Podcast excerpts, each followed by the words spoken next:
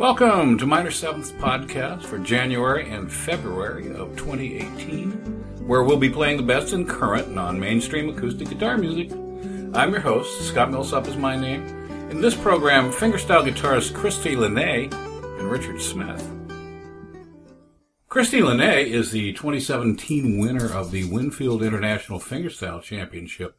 She's a little bit different than her Winfield peers. That's because in addition to world class instrumental chops on six strings. She has a dynamite voice, and she's not afraid to use it. Her new CD, Stay, is weighted a little more heavily to her vocal tunes, but we predict that minor seventh readers will enthusiastically latch onto the instrumental tracks. Lenee says recording the songs Sunset Rebirth, Sweet Little Peace, and Soaring Over Glacier Bay was a divine experience. I'd always wanted to work with producer Will Ackerman, and being in his studio in the mountains of Brattleboro, Vermont in December was a gorgeous treat. There's nothing like looking out the window and seeing a stunning mountain winter wonderland while recording a guitar part. Sunset Rebirth was composed on a ship surrounded by the mountains of Alaska and has an unusual tuning. D sharp, F sharp, C sharp, F sharp, A sharp, C sharp, which leads to a very tranquil ambiance. Here's Sunset Rebirth.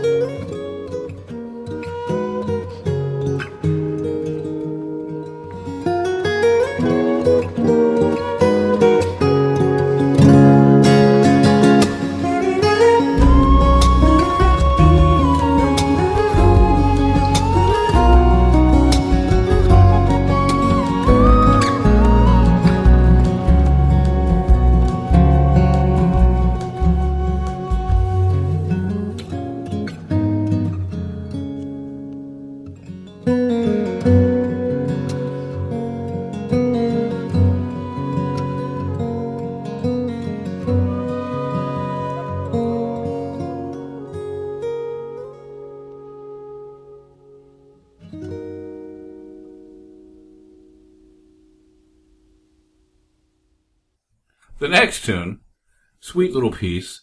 Features Lenee's Gryphon soprano 12 string guitar made by Veillette Guitars. And a guest cellist, Eugene Friesen, known to Paul Winter Consort fans. Here's Christie Lenee again.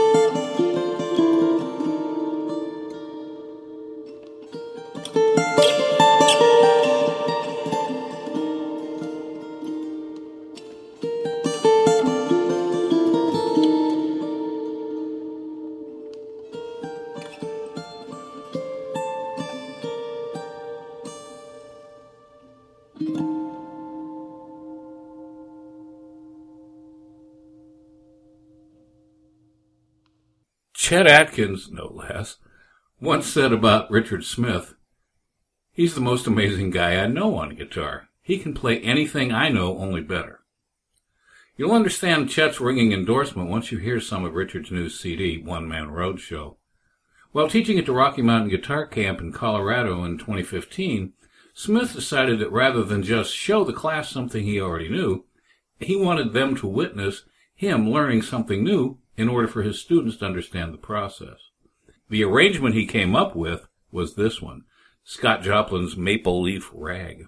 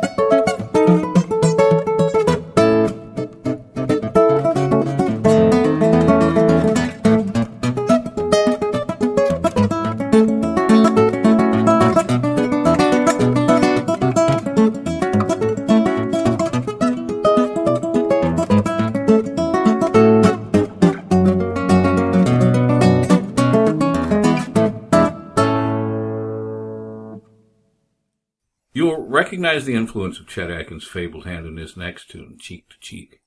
The arrangement was born out of Richard Smith's challenge to himself to find a different chord for each word in each line.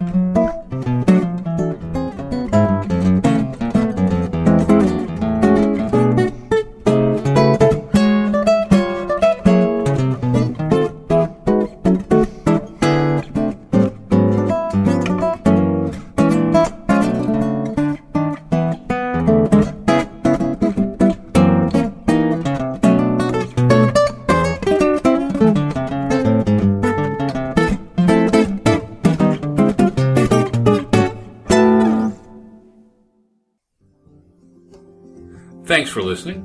Please stop by Minor 7's website at www.minor7.com for reviews of other great acoustic guitar music this month, including Joe Bonamassa, Stefan Grossman, and many others.